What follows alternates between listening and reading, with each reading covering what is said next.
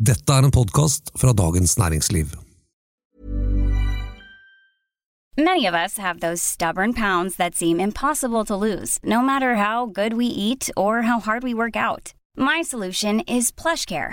PlushCare is a leading telehealth provider with doctors who are there for you day and night to partner with you in your weight loss journey. They can prescribe FDA-approved weight loss medications like Wagovi and Zepbound for those who qualify. Plus, they accept most insurance plans. To get started, visit plushcare.com slash weight loss. That's plushcare.com slash weight loss.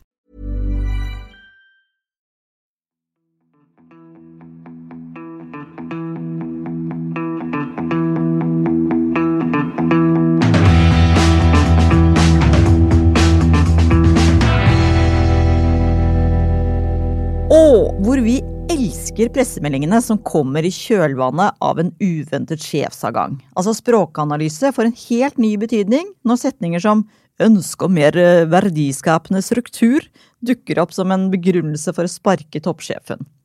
Avsenderen denne gang var da Stein Erik Hagen, nær sagt som vanlig. Han er storeier i Orkla, og er da ikke fornøyd, eller var da ikke fornøyd med, med eh, toppsjefen, og satte inn en ny i påskeuka. Det er samtidig som Orkla er midt i en situasjon med galopperende priser, manglende råvaretilgang og mulig matvarekrise. Dette må vi snakke om i dagens episode av Finansredaksjonen, en podkast som eh, lages av oss her i Dagens Næringsliv. Jeg heter Anita Hoemsnes og er kommentator i DN. Og jeg heter Terje Erikstad og er finansredaktør. Og jeg heter Tor Christian Jensen og skriver om aksjer. Vi har jo snakka om det litt før, at når et selskap kommer med meldinger som de egentlig ikke har så veldig lyst til å få så mye blest om, så kommer det sånn fredag ettermiddag klokka fire. Eller eh, hva med mandag i påskeuka, som eh, det, det, det, dette tilfellet skjedde. Når eh, Jan Ivar Semlic gikk av i, som konsernsjef i Orkla, og Nils Selte kom inn. Altså, hva var det egentlig som Var, var det uventa, kan jeg spørre dere to uh, ringrevene i uh, finansnyhetsbransjen? Den må vel du ta, Tor. Du, du, har jo våget deg ut på en spådom da Semlich ble ansatt som sjef. Hvor lenge han fikk lov til å sitte? Ja, det er jo helt korrekt. Jeg har jo skrevet et par børskommentarer om det, fordi at Stein Erik Hagen, han han driver med eh, svingdørsprinsippet når det gjelder eh, å ansette og sparke toppsjefer, og det er ikke uvanlig at de får en rundt sånn 20 måneder eh, ved roret før de må regne med å få sparken. Så det, mm, skrev jeg da en børskommentar om når Semlis ble ansatt, at gi ham 20 måneder i stolen, så er han nok ferdig med den jobben. og så skal det sies, jeg traff ikke helt, det ble 30 måneder, men uh, i vår business, når man driver med prognoser, så vil jeg jo si at det er innafor, eller hva tenker dere? Ja, det er så Innafor feilmarginen. Vi, det er jo noe fascinerende. Jeg talte opp Orkla, har da hatt seks Dette blir den sjette toppsjefen under eh, Hagens periode som styreleder. Og Men dra litt i historien om Orkla, for den er lang. Og den har involvert eh, vi har, vi har, kost oss både og skrevet og lest mye om Orkla og kamper og kriger og sånt. Og så hvordan kom liksom Stein Erik Hagen for eksempel inn? Kjøpmann Rimehagen? Ja, han bygde seg opp med å, å, som Reitan og med å bygge opp dagligvarekjede som han så solgte til uh, svenske interesser. Mm. Og han hadde en betydelig kapital som han brukte for å etablere seg som storeier i Orkla. Og det Orkla han kom inn i, var jo et Orkla som så ganske annerledes ut enn det Orkla som er nå. For da drev Orkla med veldig mange forskjellige ting. Det er liksom den historiske rollen til Orkla har egentlig vært å kombinere både industriell virksomhet og finansiell virksomhet. og ble jo, Selskapet ble jo ledet av Jens Beheirdal i veldig mange år, og var et veldig et konglomerat, som det heter da. Ja, består av mange forskjellige ja, virksomheter, egentlig. Virksomheter som ikke har noe med hverandre å gjøre. Det var Men, Grandis, og ja. det var, uh, var Rex-Silicon drev med? Ja, det å, skape solcelle... Ja, nemlig. Grandis ja. og solceller. Ja da, og mye annet. Uh, men poenget var at Eh, det var liksom eh, en, en eh, konsernledelse som holdt styr på dette, og som gjorde det ganske bra. Men det eh, ble det da endring på, så det Hagen eier nå, er et mye mer rendyrket merkevareselskap. eh, Som har over 300 ulike merker og er i mange forskjellige land, men særlig i eh, Norden. Og så er det Baltikum og Øst-Europa, så satser de også i Asia, da. Mm. Og så er det sånn Det er mange forskjellige merker som vi er eh, Som vi opp, si, kjøper i, dag, i vårt daglige Når vi går på butikken. Mm. Og det, det er liksom kjernen i Orkla, sånn som det er nå, da. Ja, og det, det er jo veldig interessant når, når dere trekker linjene tilbake til Jens P. Heyerdahl. og uh, Mange av våre lyttere har kanskje aldri hørt om mannen engang, men uh, når vi starta denne bransjen her, så var jo Jens P. Heyerdahl altså det var noe det nærmeste du kom med Gud på Oslo Børs. Han hadde en finger med i det aller meste. Og det som var med, med Orkla, som, som Terje påpekte, det var et konglomerat. De holdt på med alt mulig rart, og det var et administrasjonsstyrt selskap de luxe. Der var altså styre, styre og andre bedriftsforsamlinger og alt andre sånne eh, formelle organer i Orkla, de hadde jo ingenting de skulle ha sagt. Det var én mann som var sjefen, og det var Stein Erik Hagen, og han, hans innflytelse rakk også langt inn i mange andre børsnoterte selskaper. Du mente Du, du mente Jens B. Heyerdahl. ja, var... Før Hagen kom inn og Helt korrekt. Jens B. P. Heyerdahl. Og så får, eh, man da dette enorme skiftet da, fra å være et administrasjonsstyrt eh, selskap under Jens P. Heyerdahl, til nå eh, Orkla, hvor eh, administrasjonen eh, Vel, vel, det, det er i hvert fall styret har i hvert fall fått Og da igjen eh, Stein Erik Hagen har jo nå veldig mye makt over selskapet, som jo han da kontrollerer 26 av aksjene. Og hvis jeg da ikke har regnet helt feil, så er det da 74% andre aksjonærer i dette selskapet. Men jeg ser ikke mye innflytelse fra den gjengen, altså. Ja, det er jo interessant ut fra et sånt såkalt governance-perspektiv, da. Altså eh, hvordan et selskap styres.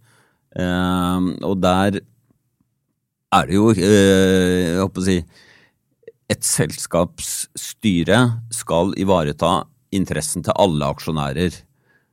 Og så kan man jo mm, si at ja, ettersom styret har vedtatt å sparke Semlic og sette inn Selte, så må de vel ha tenkt at det er det beste for alle aksjonærene. Men det er jo påfallende at det selskapet hvor Hagen er styreleder og kontrollerer da ca. en fjerdedel, bytter ut sjefer eh, i den farta. Jeg, jeg, sam, jeg bare tok en rask sjekk da med andre store norske selskaper som Equinor, Hydro, Telenor og DNB. Eh, Og de har i samme periode som eh, hvor Orkla hatt, nå får sin sjette sjef, har de hatt to eller tre. Så det er liksom eh, dobbel hastighet på sjefsbytter i Orkla, uten at det jeg, jeg kan ikke helt skjønne egentlig Det virker som strategien til Hagen er spark en sjef Ja. og sette inn en ny en, og be vedkommende gjøre han enda rikere. Ja, det er jo litt sånn som det føles som i hvert fall, og det er iallfall Altså, det er jo helt utrolig når man leser det der, sånn som vi begynte med eh, innledningsvis, altså når det der pressemeldingene da. Øn, altså, og du blir jo helt sånn, jeg kjenner jeg får helt sånn der vatt i munnen når jeg leser i pressemeldingene. Sånn ønske om verdiskapende struktur. Det er bare sånn, hallo! Hadde ikke han forrige konsernsjefen også lyst til å tjene penger, liksom? Det er klart han hadde det! Ja, ja. Du veit da, som journalist, så klør du i fingrene, for du skjønner at det ligger mye mer bak de der eh, vage, sånne merkelige ordene, Ja. enn det det virkelig kommer fram, ikke sant? Så du får bare lyst til å vite, hva var det med Semlic? Jeg syns noe av det aller eh, mest morsomme, hvis man kan bruke det uttrykket i denne sammenhengen, da, med dette sjefsbyttet, var at eh, nå Det kommer jo da en børsmelding, og der blir det da både Hagen og Selte og Semlic sitert på hva de sier. Og Selte sier da at eh, eh, han sier at i tiden som kommer vil vi ha en mer dynamisk tilnærming til vår portefølje, og man kan være åpne for salg og partnerskap eller børsnotering av virksomheter dersom vi finner det formålstjenlig. Så hvis du går noen måneder tilbake, så hadde da Orkla kapitalmarkedsdag i november i fjor, og da var det jo Semlich som var sjef, og han sier at vi vil ha en mer dynamisk tilnærming til vår portefølje. Eh, vi vil også åpne for nedsalg eller børsnotering av enkelte virksomheter dersom vi finner det formålstjenlig. Hallo, copy-paste! Nei, det virker altså det. Men du som er enda mer sånn kynisk enn de fleste av oss, Christian, hva er liksom hva, hva, Hvorfor måtte Semlich Hva er det med Orkla som gjør at man tror at man får eh, At Hagen får en enda større lommebok, holdt jeg på å si, eller hva han nå bruker ha penga sine i, ved å skifte sjef?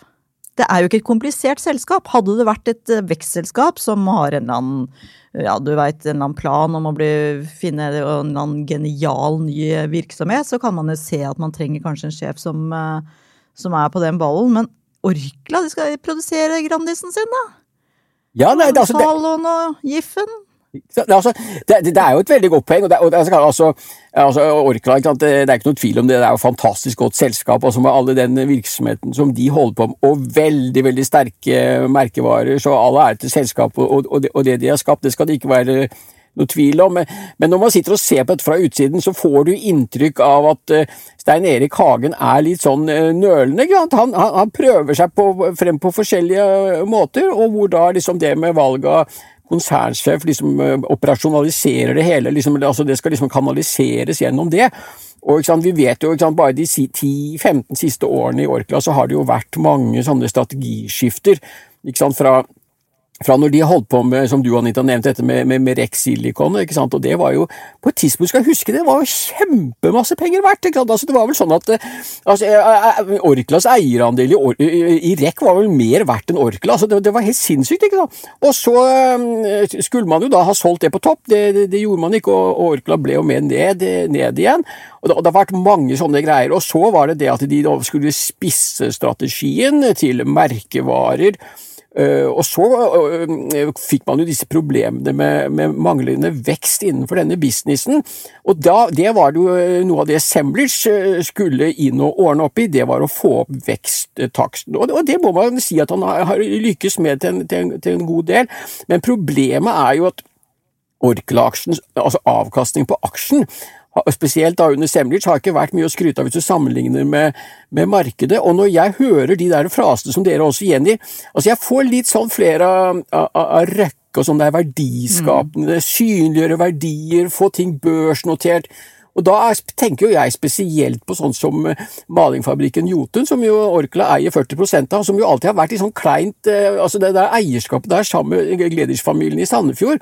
Altså, altså, Få det der det selskapet børsnotert, men det ønsker jo ikke Gleders-familien. Så er, jeg, jeg, tipper at det er en del sånne selskaper og eiendeler som det der, som, som eh, da den nye administrasjonen vil prøve å gjøre noe med. Jeg tror nok, jeg er enig i det Tor sier her, men jeg tror nok eh, ledelsen i Orkla vil, vil protestere på det du sa, Anita, om at det ikke var et komplisert selskap. Ja. det, er nok, det er jo faktisk veldig komplisert. Når du ikke vet så mye, vet du, så det, blir alt litt enkelt. nei, nei, men jeg tror er, altså Orkla er et veldig komplisert selskap i den forstand at de har da veldig mange merkevarer som eh, de er avhengige av beholder sin markedsposisjon, sin markedsandel. Og så blir de hele tiden presset av andre konkurrenter eh, som vil prøve å, overta markedsposisjonen deres. Og så må man huske på at dette er i et marked som nesten ikke vokser. Sånn, mm. altså, det, det, vokser omtrent i takt med økonomien, og de har sånn voks, eller et, et, et mål om å vokse med 2,5% i året. Og det, det, er jo liksom eh, i, i aksjemarkedet egentlig eh, så stabilt som det nesten kan få blitt. Mm. For, for, Orkla så handler det veldig mye om sånn, det nitty-gritty, som det heter på godt norsk. Nemlig hele tiden passe på å utvikle produktet sånn at de får nye varianter. De, de fremhever f.eks. Stratos. Ikke det at jeg spiser veldig ofte Stratos, men det er visstnok blitt en kjempesuksess, fordi det har kommet med nye varianter. Mm. Så det må de, det er liksom 300 merker som de hele tiden må røkte, og, og så kommer det det du sa om eh, kostnadsskvisen med innsatsvarer og økt inflasjon og økte lønninger. Så de må holde kostnadene nede òg. Alt det der er ekstremt sånn eh, detalj og, og komplisert å ta, da. Men, men mot, altså, konsekvensen av det er at Orkla er en ganske si, stabil aksje på Oslo Børs. Eh, og eh, hvis man ser på avkastningen under Semler sin periode, så har, han, eh, har Orkla levert mye dårligere enn Oslo Børs. Mm. Men det er jo fordi Oslo Børs er så olje- og energirelatert. Mm. Sammenligner du Orkla med andre mat- og drikkevareselskaper mm. i Europa, så har de faktisk gjort det dobbelt så bra ja. under Semlers som eh, disse konkurrentene. Mm. Så Semlers har ikke levert noe dårlig, eller Orkla har ikke levert dårlig avkastning. Med, men du, alt henger med på hvem du sammenligner deg med. Mm. Og det er der jeg tror Hagen sammenligner seg heller med Røkke eh, og, og, de som har tjent masse penger på energioppgangen, enn på andre eh, konkurrenter. I hvert fall så, så virker det sånn når de nå virker litt sånn desperate etter å få en ny leder. When you're ready to pop the question, the last thing you want to do is second guess the ring. At Bluenile.com you can design a one-of-a-kind ring with the ease and convenience of shopping online. Choose your diamond and setting. When you find the one, you'll get it delivered right to your door. Go to Bluenile.com and use promo code LISTEN to get $50 off your purchase of $500 or more. That's code LISTEN at Bluenile.com for $50 off your purchase. Bluenile.com code LISTEN. Quality sleep is essential. That's why the Sleep Number Smart Bed is designed for your ever evolving sleep needs. Need a bed that's firmer or softer on either side? Helps you sleep at a comfortable temperature? Sleep Number Smart Beds let you individualize your comfort so you sleep better together. JD Power ranks Sleep Number number 1 in customer satisfaction with mattresses purchased in-store. And now, save 50% on the Sleep Number limited edition Smart Bed for a limited time. For JD Power 2023 award information, visit jdpower.com/awards. Only at a Sleep Number store or sleepnumber.com. Life is full of awesome what ifs and some not so much, like unexpected medical costs. That's why United Healthcare provides Health Protector Guard fixed indemnity insurance plans to supplement your primary plan and help manage out-of-pocket costs. Learn more at uh1.com. Men dette, liksom når du føler at det er litt sånn, ja, sånn, litt sånn på en måte i hagen, hvis man går an å snakke om, eh, snakke om en sånn smålig følelse hos milliardærene i norsk næringsliv. Og Selte, altså han nye sjefen, sier faktisk, om det var til oss eller til noen andre, at Aker-konsernet til Kjell Inge Røkke er en inspirasjonskilde for han. Tror du Altså, han har vel en eh, Det er, det er noe annet med noe, Du snakka om fler, Tor Christian. Det er vel noe annet fler på Røkke enn Trauste orkler, er det ikke det? Ja, du, det der er veldig interessant. Og, øh, og nå, nå Selte, jeg må innrømme, jeg hadde ikke selv sett det, men når Selte sier det, det, det, det må jeg si er ganske large gjort av han å, å gi slik skryt til Røkke, fordi at øh, hvis jeg skal prøve meg på en sånn psykologisering her, så vil jeg nok tro at Røkke og Stein Erik Hagen de er ikke akkurat noen sånn best buddies. Det er nok en del sånn rivalisering, ikke sant, hvem som har lyst til å være størst i den norske sandkassa og være den rikeste ja, ja, ingen av dem vil jo slå John Fredriksen uansett, men han er jo sånn teknisk sett ikke en, ikke en nordmann. Men det er klart at det eh, Røkke og Aker har gjort, altså, de har jo en veldig flink stab med folk som jobber nettopp med slike corporate ting. altså børsnotere ting, kjøpe og selge. altså det, Røkke er jo en superkremmer i hvordan kjøpe billig og selge dyrt. Det samme vet jo at Stein Erik Hagen altså Han har jo bygd opp eh, formidabel formue ved sitt, eh, ved sitt kremmerinstinkt og, drive med handelsvirksomhet. Så Sånn sett så er det noen interessante for, øh, forskjeller, uh, samtidig som det nok også er jo mange øh, ting som skiller de to fra hverandre. Mm. Men det som også syns var litt sånn fascinerende, hvis vi skal gå tilbake til den kommunikasjonen rundt det sjefsbyttet, da, da er det det at Hagen sier at vi går nå inn i en fase som krever en ny form for ledelse. Ja, og det er veldig fascinerende. Hva betyr det? Hva betyr det? Jo, det betyr at han ser seg rundt i det hele universet, og så tenker han hvem er det som representerer en ny ledelse? Jo, da finner han den som har ledet hans familieselskap siden 2001, i 20 år.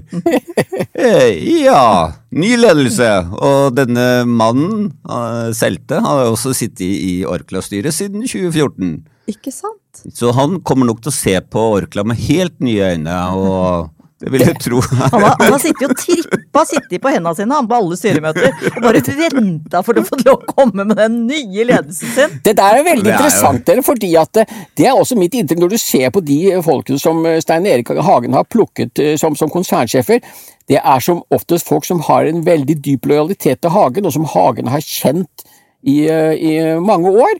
Så det, det, det er liksom etter kjøreplanen, dette her, hvordan eh, Hagen rekrutterer og finner folk. Og det forteller jo også meg det at, eh, at det er Hagen som er den hva skal vi si, styrende kraften i Orkla-styret når det gjelder å finne ut av hvem han vil ha som ny sjef.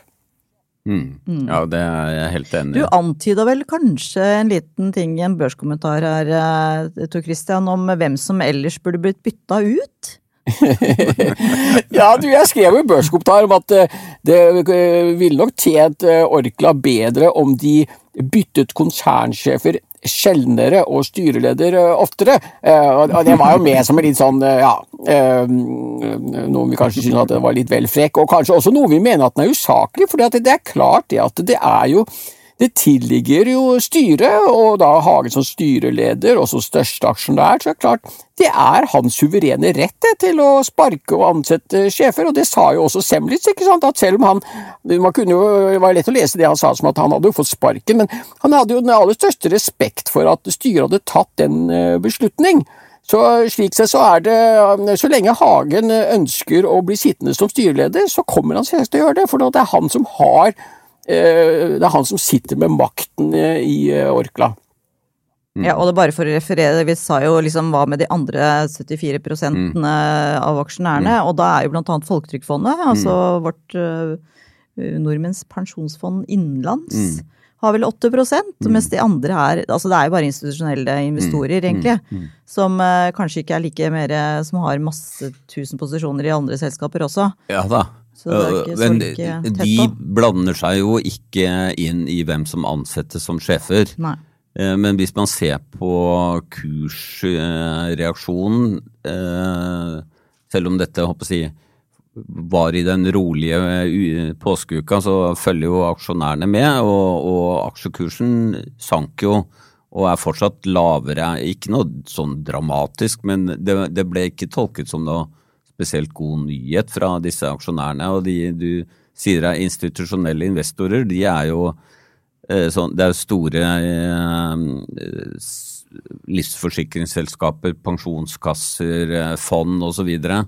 Og de stemmer jo gjerne med føttene, for å si det sånn. og De, de kjøper eller selger aksjer avhengig av hva de tror om fremtiden. Og, og skal man tolke markedets reaksjon her, så er det i hvert fall ikke noe Den nye ledelsen er ikke noe som aksjonærene foreløpig har noe eh, spesielt eh, Falt ikke 5 av? eh, jeg husker- Jo, det er riktig. Jo, det, er riktig. det var Det er ganske mye, altså. Ja, det var ganske mye umiddelbart, men den har tatt seg litt opp igjen, så jeg tror ikke den var så mye ned når jeg tittet før i dag. Men, eh, men uansett, markedsreaksjonen har ikke vært positiv. Ja, det er litt morsomt, fordi i et sitat til NRK så sier jo hvor på spørsmål da, om, eh, om, eh, om, om Hagen er fornøyd med retningen Orkla-aksjen har, eller hvordan de har utviklet seg på Oslo Børs- de siste årene, ja, da er han overhodet ikke fornøyd. Og, det, og da, men, så får det ny sjef, og så faller det 5 til. Ja, men, Men det er kortsiktig. Jo, men hvis vi ser på det lange bildet, Tor, det har vi jo sett på, og Orkla under Hagen har gitt en avkastning til aksjonærene omtrent på linje med Oslo Børs, altså med indeksene på Oslo Børs. Men da må man eh, det er bare et par viktige ting å, å, å få med seg når man skal sammenligne Orkla med, med børsen. Det ene er at du må over lang tid da, må du se på totalavkastningen, altså kursendring pluss det du mottar i utbytte. Og hvis du ser på totalavkastningen, så er Orkla omtrent på linje med det norske aksjemarkedet. Og det, det er jo egentlig si, ikke så verst. Det, er, Nei, det er det noe har jo vært veldig bra. Ja, og så eh, er det en, en ting til, er at Orkla-aksjen er en aksje som svinger mye mindre enn mange andre aksjer. Så den har en lav beta-verdi. Altså en beta er den eh, betegnelsen på hvor mye markedet Eller en aksje svinger relativt til markedet. Hvis beta er 1, så svinger aksjen og markedet i takt. En beta under 1 er en lite risikabel aksje, og Orkla har en beta under 1. Så hvis du tar de to tingene sammen, totalavkastning på linje med markedet og mindre svingninger enn markedet, så er det ikke så verst. Så egentlig så eh, skjønner jeg ikke helt hvorfor Hagen, gitt, de beting altså, gitt det selskapet som Orkla er, og gitt den risikoen eh, selskapet, altså aksjonærene har, så syns jeg ikke han har så mye å klage over. Jeg vet ikke hva du sier, Tor? Nei, det er, det, er klart vektig poeng. Det er også hvis du ser på tilbake fra, til eh, 2006-2005, når Hagen eh, trådte til som, eh, som styreleder. Så kan det være også interessant da, å se på de par siste årene under Semlers, hvor jo Orkla har gjort det markant dårligere enn eh, hovedindeksen. Og det er ikke forundre meg om det er sånne ting som Hagen kan sitte og irritere seg over.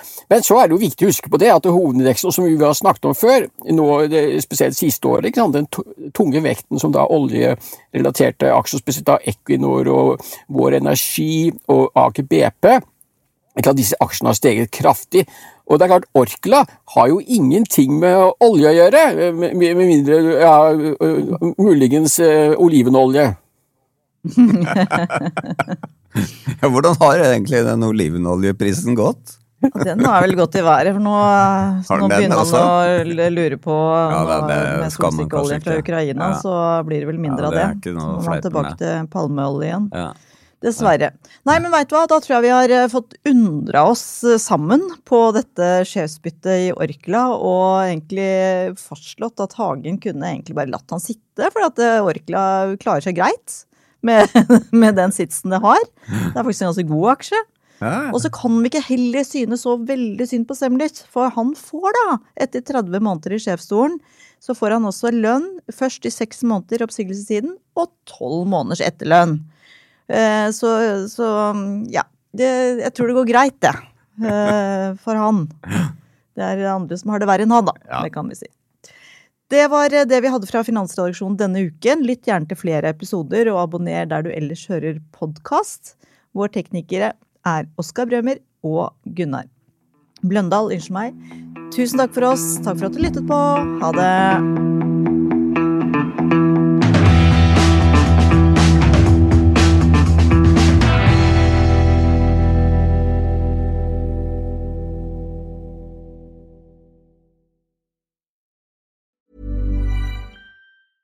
Hey, it's Danny Pellegrino from Everything Iconic. Ready to upgrade your style game without blowing your budget? Check out Quince. They've got all the good stuff shirts and polos, activewear, and fine leather goods, all at 50 to 80% less than other high end brands. And the best part? They're all about safe, ethical, and responsible manufacturing. Get that luxury vibe without the luxury price tag. Hit up quince.com slash upgrade for free shipping and 365 day returns on your next order. That's quince.com slash upgrade. When you make decisions for your company, you look for the no brainers. If you have a lot of mailing to do, stamps.com is the ultimate no brainer. Use the stamps.com mobile app to mail everything you need to keep your business running with up to 89% off USPS and UPS. Make the same no brainer decision as over 1 million other businesses with stamps.com. Use code PROGRAM for a special offer. That's stamps.com code PROGRAM. Du har nå hørt en podkast fra Dagens Næringsliv.